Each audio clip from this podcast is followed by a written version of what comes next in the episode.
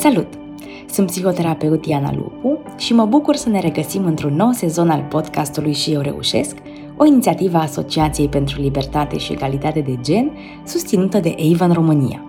În primul sezon am stat de vorbă cu învingătoarele violenței domestice despre povești de reușită, iar specialiștii ne-au ajutat să înțelegem mai bine ce ajută și de ce.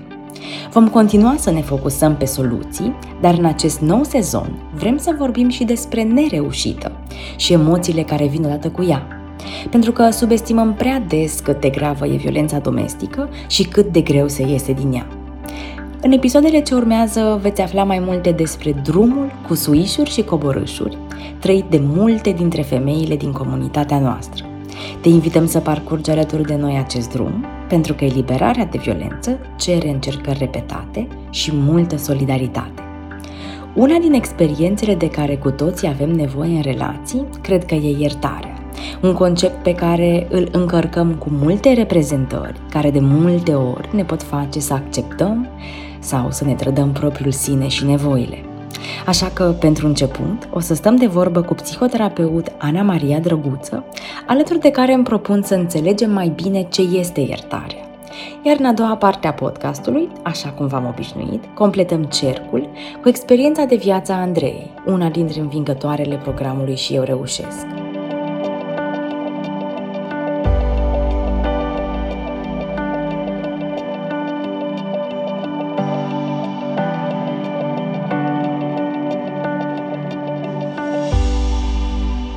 Cei slabi nu pot să ierte. Iertarea este atributul celor puternici.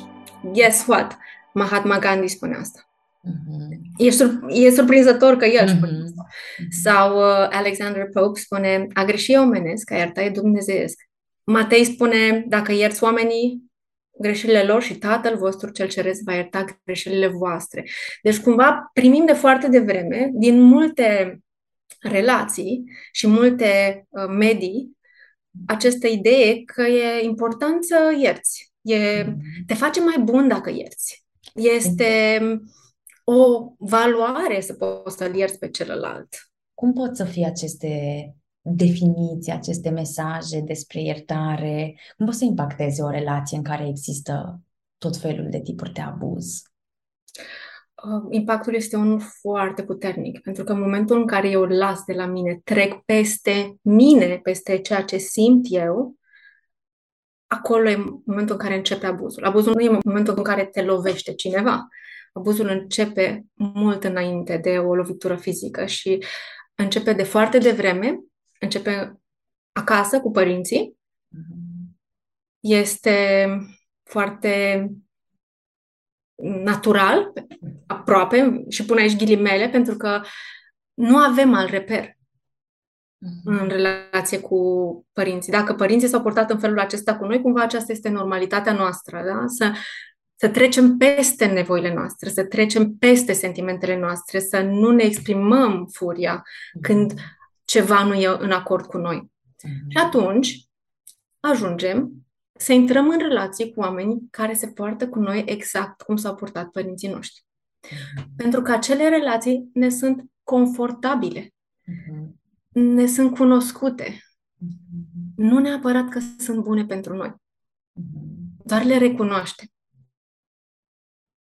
Și oferim iertarea în speranța că de data aceasta nu se va mai întâmpla ce s-a întâmplat în relație cu părinții mei. Că de data asta pot să schimb, pentru că, uite, sunt adult Însă de cele mai multe ori aceasta este o iluzie pentru că iertarea nu face decât să se traducă uneori prin înseamnă că accept abuzul, înseamnă că uh, ai trecut peste, eu mai pot să te mai agresez încă o dată, data viitoare o să mai tolerez inclusiv lucrul ăsta. Mm-hmm. Pentru, din perspectiva celuilalt, din perspectiva celui care agresează sau abuzează. Pentru cel care iartă, aud de la tine că ideea asta de a este a trece peste nevoi și poate într-un fel inconștient ai transmite celuilalt că accept ceea ce se exact. întâmplă în relația noastră. Exact. Însă, ceea ce e foarte interesant că ai spus, pe partea cealaltă, parcă nu este ierta, parcă nu se percepe ca iertare, ci mm. se percepe doar ca permisiune. Exact. Poți să faci cu mine asta și data viitoare. Mm-hmm. Da? Iar noi, când iertăm, și mă pun și eu în acest noi, pentru că și mie mi s-a întâmplat la rândul meu, avem și speranță. Mm-hmm. Noi când iertăm, iertăm dintr-un loc dinăuntru nostru plin de speranță pentru relație și pentru că va fi mai bine, da? Că persoana care a greșit se va schimba și nu mă va răni niciodată așa cum m-a rănit. Mm-hmm. Iertarea e, de fapt, despre creștere. Știi, iert ca să putem să mergem mai departe, să creștem împreună, să nu ne blocăm în lucrul ăsta care acum produce atât disconfort în relația noastră. De acolo vine de cele mai multe ori. Mhm. Avem și această idee, cu toții suntem uh, predispuși să facem greșeli, da? Și eu și tu, eu o să te iert. Mhm. Dar dintr-o sper... zonă de iubire, de da, liberare. Și, da, și sper din tot sufletul că nu mă vei răni. Și există această parte când oamenii chiar în relații sănătoase își asumă responsabilitatea pentru ce au greșit și nu mai nu ne mai rănesc. Mm-hmm. Și uh, relația devine mai puternică. M-am dus un pic și în dicționar, știi, să văd ce spune Dexul mm-hmm. despre iertare. Și la verbul iert, Dexul spune așa. A scuti pe cineva de o pedeapsă, a trece cu vederea vina, greșeala cuiva, a nu mai considera vinovat pe cineva. Mm. Și un lucru mai interesant decât uh, definiția, m-am uitat un pic la etimologia cuvântului iertare. Și guess what? Ghici de unde vine. Să înțeleg că știi? Nu. Nu? Din uh, latinul liberare, care înseamnă libertate. De fapt, iertare este libertatea noastră psihologică după abuz. Și mi se pare atât de interesant că etimologia cuvântului este în libertate. Dar definiția sună diferit. Da. Și o să revin un pic la o definiție din uh, Merriam-Webster, pentru că m-am dus un pic și în engleză. Mm-hmm. Eram curioasă să văd cum se vede de partea cealaltă, anglosaxonă, iertarea. Și ce spun ei, mi se, cumva a rezonat mai mult cu mine decât uh, ce am găsit în Dex. A înceta să simți resentimente față de persoana care te-a rănit. Avem atâtea valențe, după cum vezi, și din uh, definiția din limba română și din etimologia cuvântului și cum e văzut și în alte țări. Și mm-hmm. să vezi un pic câte, care e diferența între cum vedem noi lucrurile în cultura și civilizația noastră și cum e văzut în cultura și civilizația anglosaxonă. Uh, mi se pare foarte fain cum te-ai dus în, în zona asta de rădăcină. Și că, de fapt, știi, de multe ori noi uităm că, inclusiv la definiția din limba română pe care ai uh, spus-o mai devreme, că, de fapt, nouă ni se transmite că este despre celălalt, când de fapt iertarea e despre noi, chiar dacă este într-o relație cu cineva. Exact. Ăsta e mesajul. Da? Îi faci, îi oferi ceva celuilalt. Și într-adevăr, când iertăm pe celălalt, pe cineva, îi oferim un dar. Mm-hmm.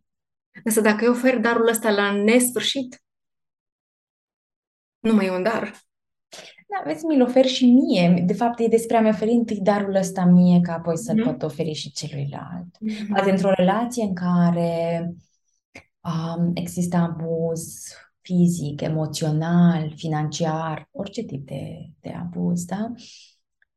Poate e periculos să oferi iertarea asta din dex, ca să spun așa. Mm-hmm.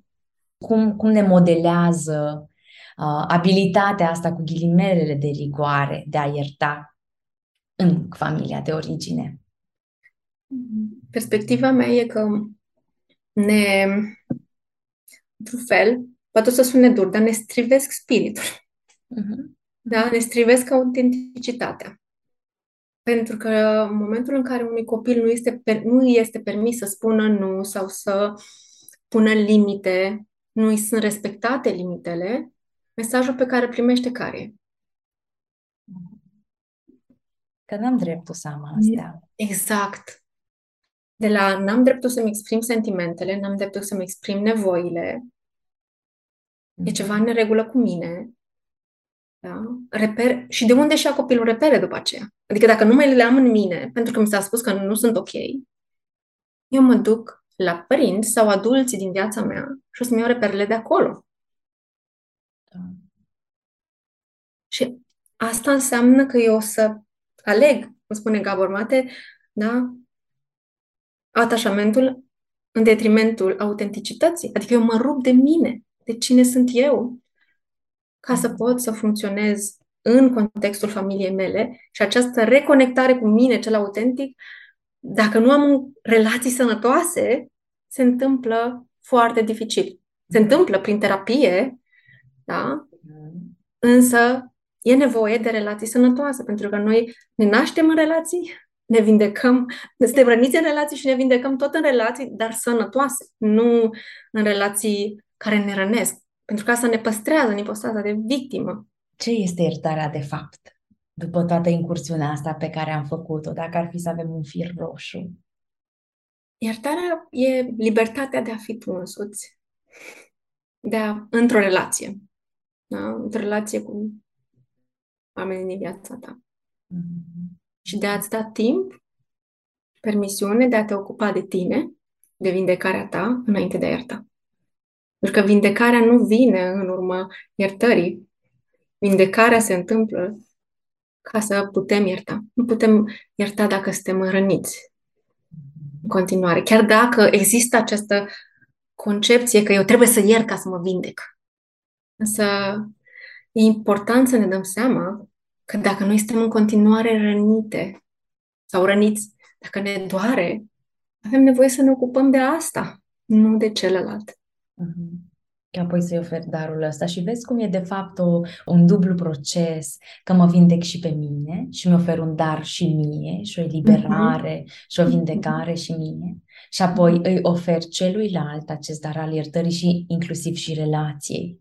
Exact. Dar pentru asta noi avem nevoie să putem să fim centrate pe noi.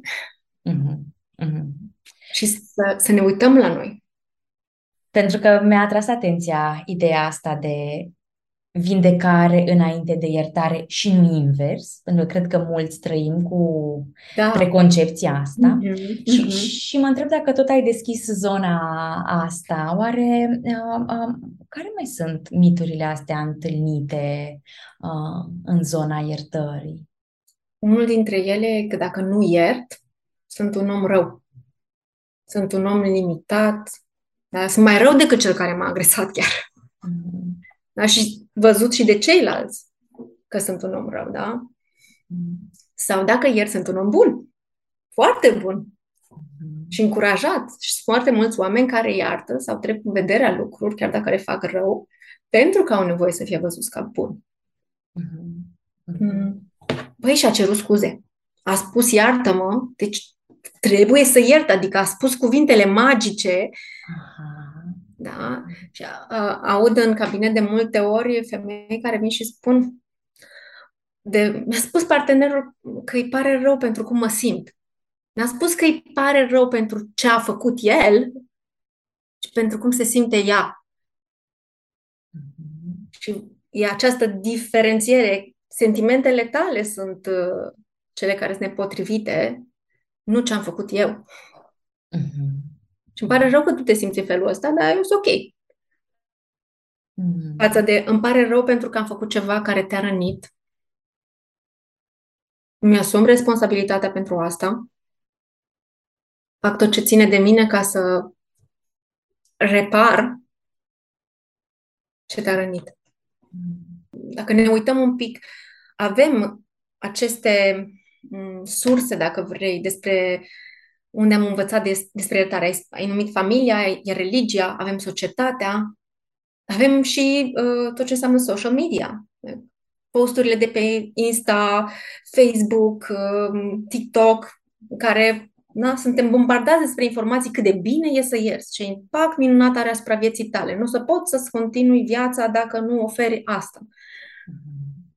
Și, și uite, foarte fain că ai spus asta, pentru că um, Întrebarea așa, e, e, e normal sau nu avem disponibilitate de a ierta? Într-un cuvânt foarte, foarte scurt, da. da, e normal să nu avem disponibilitate de a ierta. Și e normal să ne dăm nouă timpul necesar să ajungem acolo. S-ar putea să fie o lună, un an, doi, trei, cinci. Pentru că există această tendință de a ierta fals, dacă vrei, pe cineva. Doar de dragul de a face acest gest, dar de fapt, înăuntru, eu în continuare să simt durere, să am resentimente față de persoana respectivă. Mm-hmm. Și îmi produce un rău mai mare faptul că fac acest lucru decât dacă sunt autentică și spun nu pot în momentul ăsta să iert. Mi-este foarte greu, doare prea tare. Și aici e momentul în care lucrăm cu eticheta asta despre care spuneai, că sunt rău dacă spun nu te pot ierta acum. Cred că nimeni nu vrea să fie perceput ca rău. Ne este teamă de a fi percepuți ca răi, pentru că asta înseamnă, într-o anumită măsură, să fim respinși. Dacă eu sunt rău, ceilalți nu o să dorească să fie în preajma mea și o să fiu respins. Adică am atâta nevoie să păstrez relații bune, încât o să fiu bun de dragul celorlalți, împotriva nevoilor mele, autentice. Cred că cel mai mult auzim în poveștile în care există o formă de abuz, un apropiat, o prietenă și așa mai departe, o persoană care cunoaște povestea pe aici, pe acolo și vine și ne spune iartă-l, treci peste, că aveți un copil, sunteți de atâta mm-hmm. timp împreună, ce o să te mm-hmm. faci, iartă-l. Da. Pare că iertarea așa e singurul lucru care îți rămâne și e, da, iertarea asta, da, falsă, ideea de doar treci peste, mm-hmm. resemnare, asta e, n-ai ce să faci, iartă. Multe femei fac asta. Efectul de cele mai multe ori este depresie. Da? Asta se întâmplă când nu suntem în acord cu noi. Uh, tot felul de boli, boli autoimune, cancer, da? pentru că toate acele emoții rămân în continuare în noi. Uh-huh. Pentru că toată furia pe care o simte femeia nu e exprimată și se întoarce împotriva ei. Indisponibilitatea emoțională pentru copii, pentru alte relații, un fel de, ca și cum mor pe interior. Anxietate ridicată, dacă există o vulnerabilitate psihologică, se va activa. Poate că nu putem, nu putem în mod conștient să cântărim. A trece peste greutatea, vinovăția, rușinea, de a spune în momentul respectiv, nu pot acum să te iert, mi-e greu. Și greutatea asta care vine și se instalează în timp nu e atât de sesizabilă atunci, în momentul mm-hmm. respectiv, și atunci pare că e, pe cântarul ăsta inconștient e ceva ce, prima variantă, e ceva ce cântărește mult mai mult. Da, da, pentru că se produce un proces de habituare, dacă vrei. Dacă se întâmplă brusc, păi doare, mă sperii, vreau să fac pași înapoi, știi, e, E un șoc. Și am un răspuns. În schimb, dacă se produce încet, insidios, ca și cum nici nu-mi dau seama, dacă sunt deja obișnuită din familie cu această formă de relaționare în care eu las de la mine ca să fie bine și uh, armonie, las de la mine și mai mult, las cedez și aici, las că nici asta nu e neapărat atât de important pentru mine. De fapt, eu renunț la mine. De fapt, eu nu mai sunt în relație. Mm-hmm. Iertând, eu nu țin cont, de fapt, de ce se întâmplă înăuntru meu. Pentru că e un proces în care eu am nevoie să pun limite unei persoane care nu ține cont de mine și de limitele mele. Te întreba cum ne dăm seama că începem să intrăm în procesul ăsta al iertării cu ajutorul corpului, minții și al relațiilor. Cum, cum se simte procesul ăsta în noi? Uh, din perspectiva mea, primul și în primul rând e să începem să intrăm în contact cu corpul nostru și cu toate senzațiile și emoțiile atașate uh, trăirilor rănii. Da? Mhm. Cineva m-a rănit, da? Am nevoie întâi să mă simt pe mine, să simt ce doare, să pot să adresez asta ca să pot să fac loc iertării. Și e foarte interesant că aceste sentimente apar în momentul în care ele sunt în relații bune, sănătoase. Și vin și spun, da, se întâmplă lucruri minunate în viața mea, dar uite cum mă simt. ar trebui să fiu bine. Nu înțeleg de ce simt asta acum. N-am niciun motiv pentru care să fiu furioasă. Ar trebui să mă pot bucura. Și, bine să zic, e perf- contextul perfect în care ele încep să poată să se simtă pe sine. Se simte suficient de securizate în relația pe care o au, în viața pe care au construit-o, astfel încât să-și permită să simtă ceva ce nu și-au permis aproape niciodată. Mhm. Că nu mai era loc. În momentul exact. în care sunt într-o relație abuzivă, n-am loc să mă conectez. Mm-hmm. Și pentru multe femei, asta observăm în începutul procesului de iertare, da? că după ce ies din relație, apar aceste emoții puternice. Mm-hmm. Mm-hmm. Și în, în ambele e, e important să trecem prin și nu să trecem peste. Mm-hmm. Da? Pentru că a trece prin înseamnă să pot să-mi dau voie să trăiesc lucruri, emoțiile, senzațiile pe care mi le-am inhibat, reprimat, ca să pot să mențin uh, a, relația de atașament mm-hmm. Care au rămas în continuare în mine. Acceptându-le, nu înseamnă că sunt de acord cu ele, dar le primesc, sunt ale mele, le recunosc. E ca și cum recunosc o parte din mine care se întoarce acasă. A fost plecată mm-hmm. pe drumuri și acum s-a întors acasă și o primesc înapoi. Mm-hmm. Și um, atunci când, cumva cred că când facem asta, a ne da voie să acceptăm, poate să capete diferite forme. Pot să, pur și simplu, poate să încep să-mi dau seama că e nevoie să încep un proces terapeutic. Pot să găsesc tehnici prin care să-mi gestionez furia. Uh-huh. Pot să vorbesc cu cineva apropiat exact. despre exact. lucrul ăsta. Pot să-mi iau niște timp uh, um, uh, și spațiu să împărtășesc partenerului că simt asta sau persoane cu care mă aflu în relație că simt asta. Să înțeleagă că nu e despre el sau ea, ci e exact. Despre mine. Și atunci să fac loc și acestei părți din mine să fie, chiar dacă ea e de undeva din spate. Exact, exact. Și nu mă judec pe mine că sunt în felul ăsta azi. Da? uh, am, mă duc să am grijă de nevoile acestei părți. Da? Pentru că aceste nevoi nu au fost îndeplinite în moment sau au fost chiar rănite în momentul în care am fost într-o relație abuzivă. Avem nevoie să stăm un pic cu noi și să ne conectăm cu partea aceea pe care am dat-o la o parte foarte mult timp ca să oferim iertare mhm. celelalte persoane. Dar e momentul acela în care nu mai simțim resentimente când ne gândim la persoana care ne-a rănit. Când pot să-mi amintesc de a fost partener și să fiu ok, s-a întâmplat asta. Uh, uneori e momentul în care simt compasiune pentru celălalt și compasiune pentru mine. Sau chiar recunoștință pentru lecțiile de viață pe care mi le-am luat de acolo și pentru creșterea interioară pe care o am, care nu s-ar fi putut întâmpla altfel. Am avut nevoie să trec acolo prin valea durerii ca să pot să cresc. Cu multă iubire, acceptare, înțelegere da? față de noi înșine.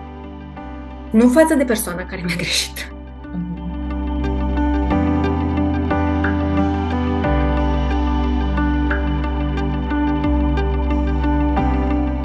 Acum a venit timpul să stăm de vorbă alături de Andreea, una din învingătoarele grupului Și Eu Reușesc, care ne întregește cercul explicațiilor legate de iertare din experiența ei personală.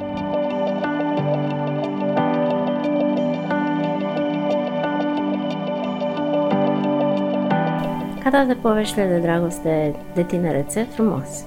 Foarte frumos, cu multe floricele și cu mulți fluturași. Uh, s-a deteriorat uh, după niște ani de zile.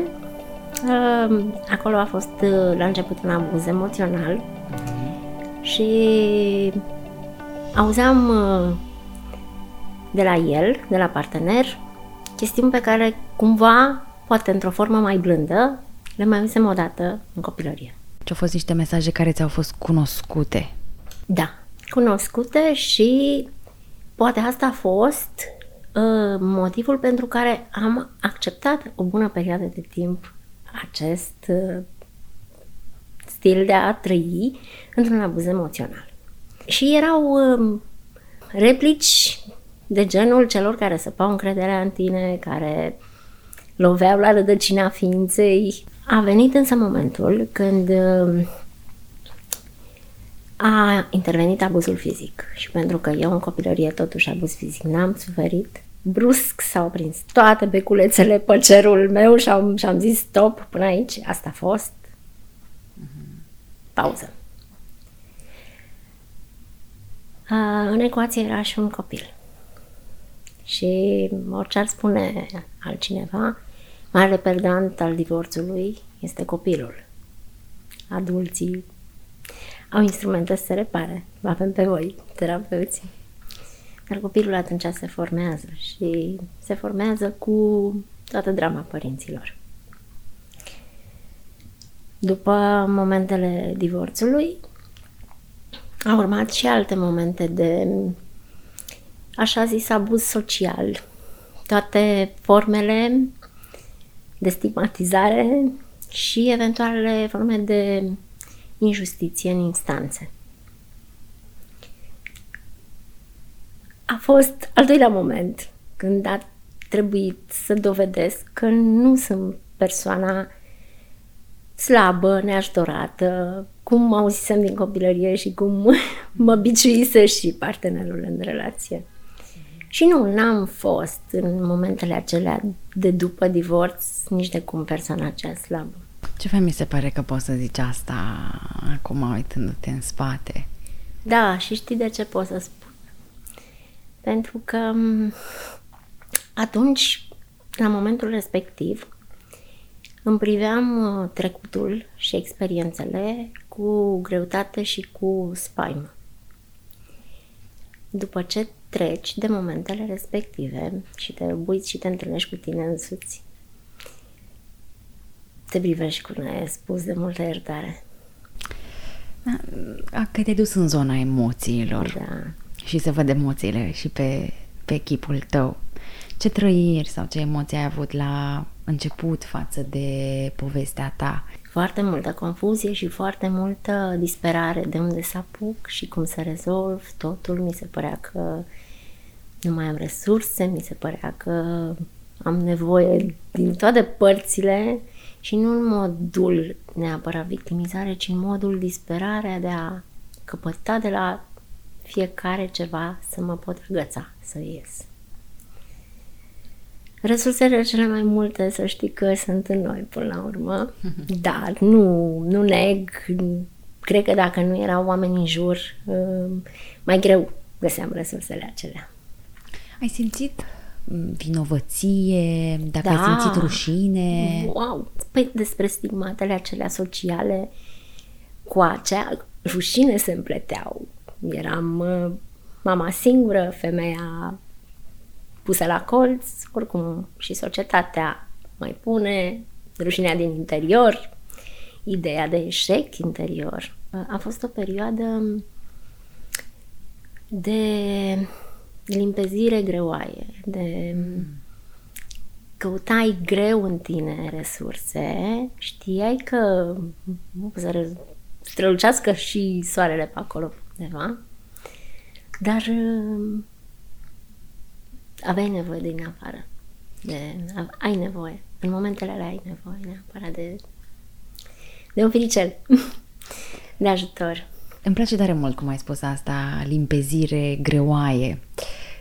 În momentul ăsta, de, în momentele astea de limpezire greoaie, ai simțit și furie vreodată? Da, sigur că da. Mm-hmm. Puteți să-mi spui mai multe? E un amestec, da, e un amestec uh, de confuzie, de mânie, de furie, de rușine pe tine, de rușine în afară, de învinovățire în interior, de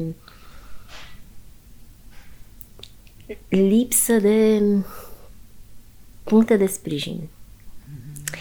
Furia aceea o manifestam și pe mine însumi și în afară. Uh, cumva, furia în unele momente te ajută să depășești anumite chestiuni, dar nu face deloc bine interiorului. Multe studii din zona asta de iertare ne vorbesc despre niște etape și um, um, etapa asta despre care mulți cercetători vorbesc este despre momentul în care decizi să ierți și sim, sim să fac aici mențiunea că a ierta nu presupune a, recon, a reconcilia sau um, um, a te împăca cu persoana respectivă, ci mai degrabă e liberarea de resentiment, de furie, de E împăcarea cu tine, da. Mm. E de fapt împăcarea cu tine. Că de fapt nu e despre... E uneori despre iertarea față de ce a făcut celălalt. Cu certitudine. Dar asta vine după uh, ce te-ai um, iertat pe tine, că ai trăit toate acele resentimente, frustrări, furii și mm-hmm Întâi și întâi vine chestiunea aceasta, procesul cu tine. Uh-huh. Și după ce constați că poți să vezi lucrurile altfel și că ai fi putut să le trăiești altfel și te ierți că nici măcar n-ai știut să le trăiești, ci le iei ca atare și pe alea cum le-ai trăit uh-huh. și pe cele pe care ți le-ai fi dorit să le trăiești, abia pe urmă vine iertarea celuilalt și nu neapărat într-o formă vorbită, nu te duci să dai mâna cu el um, ca să exprimi în exterior acest lucru, ci pur și simplu e în tine și în momentul în care e în tine, uh, automat se simte atitudinea când te întâlnești cu celălalt uh-huh. și în mod automat lucrurile se schimbă și în exterior. Înainte de asta, sunt curioasă care sunt mesajele pe care le-ai primit de-a lungul timpului despre ce înseamnă să ierți. Poate de când erai mică, poate din timpul relației.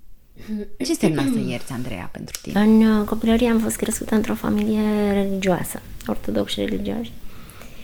Și bunicii, străbunicii ne aduceau undeva la credință și ne spuneau te iartă Dumnezeu că e bun și blând, dar ar trebui să te crești pentru păcate. Venea cumva cu o condiționare. Uh-huh. Pe care, la momentul respectiv de timp, în epoca respectivă, asta era percepția. Percepția condiționării iertării. Am mai crescut înainte să intru în abuzuri, am citit și le-am perceput um, ca pe idei filozofice, ce înseamnă iertarea din punct de vedere al inimii. Acea iertare pe care ți-o dai, pe care ți-o Dumnezeu. Dar era doar o idee filozofică.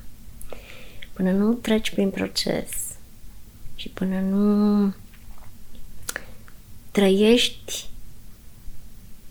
toate etapele acestea de care spuneai și tu,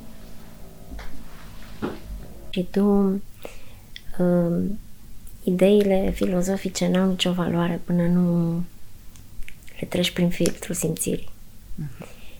Auzisem despre iertare de la partener că trebuia să suport pentru că și alte femei trec prin așa ceva și e de la sine înțeles că femeile suportă așa ceva și că să iert.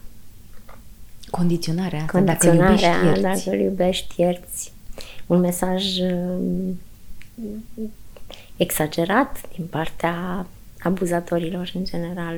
Și în general și, la, și, în, și în relațiile de prietenie și da, în, da. în situațiile în care poate nu există abuz de orice tip. Uitam bunul simț al egalității.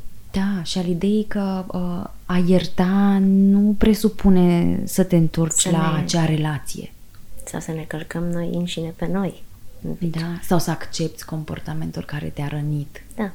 Să, nu, uh-huh. să nu te desconsideri tu de una singură. Da, și ca ierta e așa cum foarte fain ai spus și tu e uh, un proces interior înainte, înainte și apoi se vede da. și partea exterioară. exterioară și de-abia atunci se simte în atitudinea ta și atunci știi, compar cu momentele când eram în furie și trebuia să lupt în instanțe, în procuraturi, pe la poliție, pe la diverse instituții ale statului cu tot sistemul. Și la furie mi se răspundea cu furie din partea fostului partener. Momentul în care au trecut momentele acelea și intrasem cumva în liniște și în detașare și atitudinea mea fiind alta, și-a schimbat și el atitudinea. În sensul că furia s-a diminuat și la el a intervenit o stupoare. se, se lovea de, de o chestie necunoscută la mine și... Era o altă energie. Da. Da. Um, unde s-a văzut cel mai mult acest lucru? S-a văzut în liniștea copilului. Și să știi că din starea aia de liniștire care survine după procesul ăsta, se rezolvă situația. Deci iertarea e o stare, dacă ar fi să iau stare, da. o definiție. O stare care, uh, din, din ce-mi povestești tu, simți că nu e doar o stare în tine. Uh, nu, în... se reflectă în afară. Uh-huh. Are puterea asta da, să se reflecte. Se reflectă. Se, se... Știi cum mă uit la cea care eram înainte, eram cu totul alta. Mi-e atât de drag de copila aia înfierbântată și impulsivă și uh-huh. mânioasă, câteodată furioasă, altădată furi- frustrată. Și îmi dau seama că n-aș fi putut să fiu cea de acum fără cea de atunci.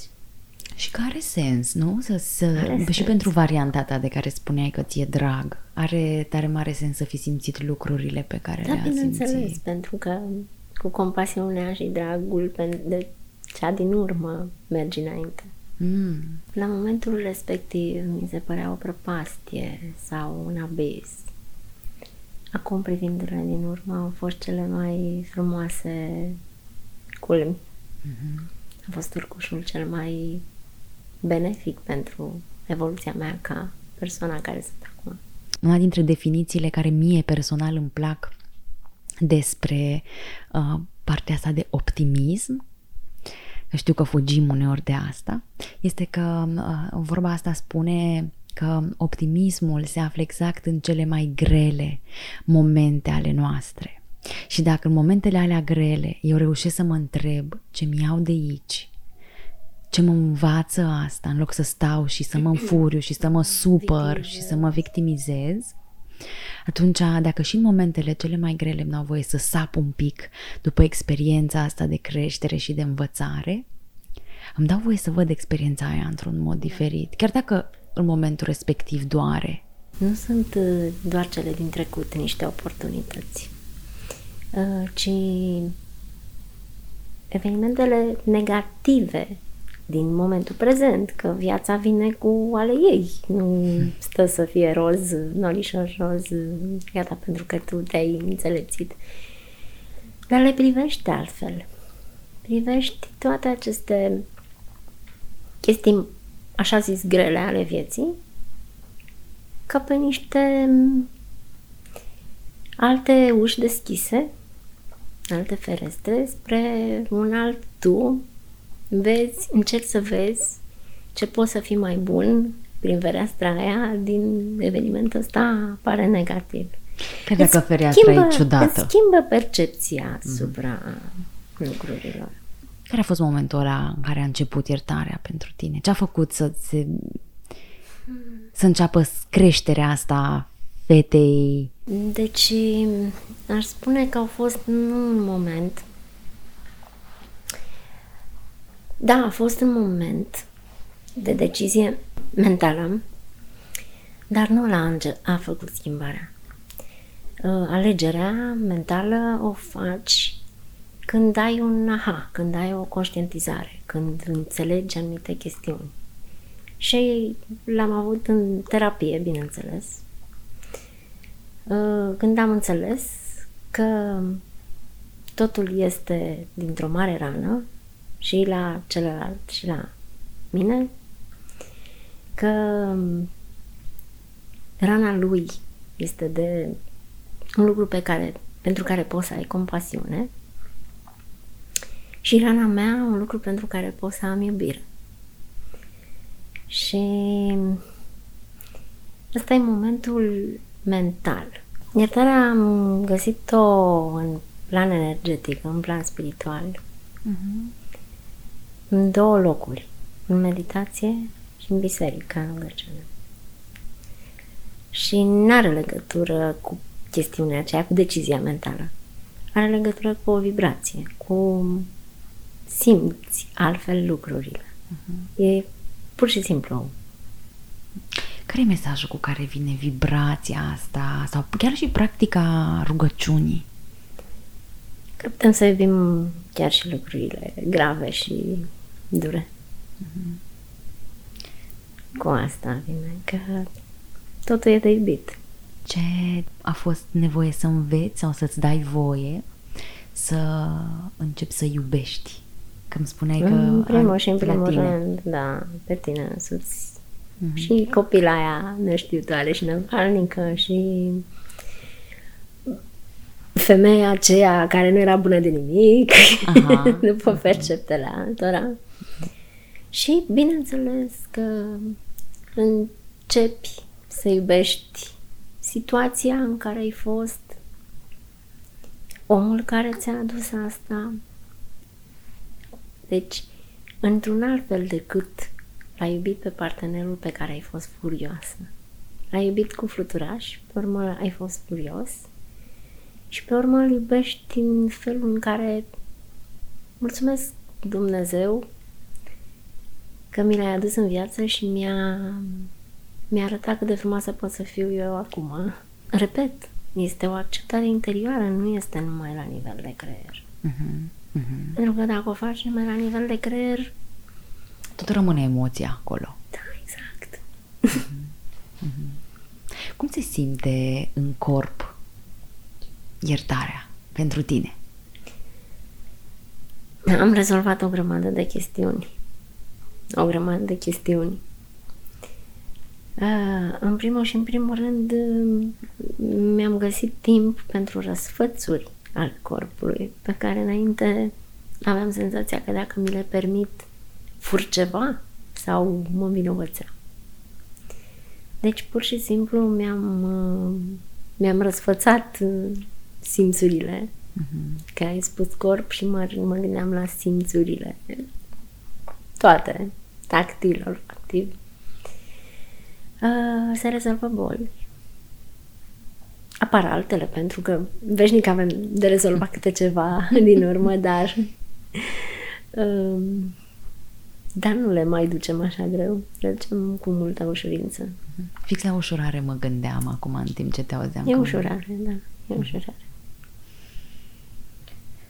Care e definiția pe care o dai acum iertării?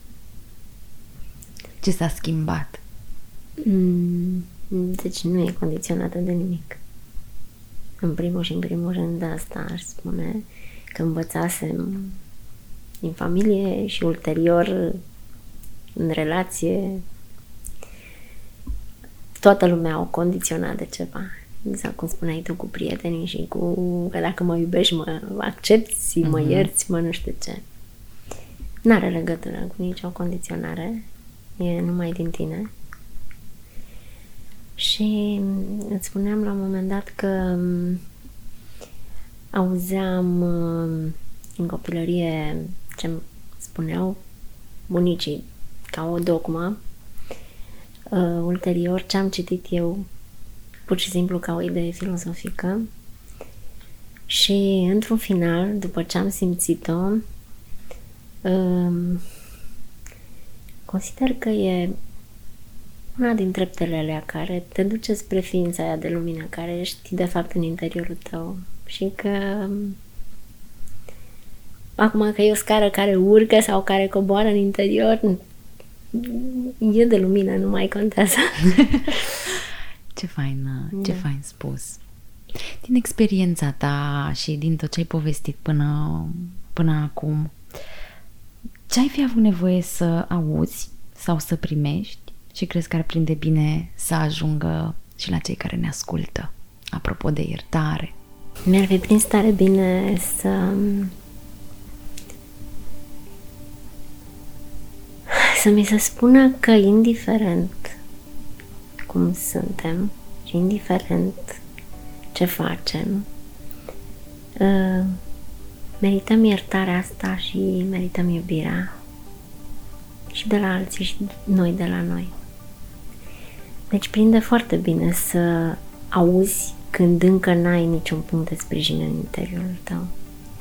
Îți prinde tare bine să, să ți se spună merit să te ierți, merit să te iubești.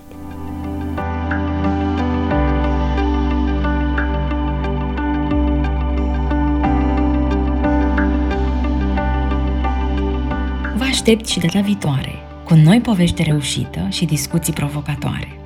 Până atunci, puteți găsi detalii despre programul Și Eu Reușesc pe www.șieuReușesc.ro pe Facebook și Instagram. De asemenea, puteți susține comunitatea învingătoarelor printr-o donație, deoarece fiecare contribuție poate aduce putere și curaj unei femei aflate în dificultate.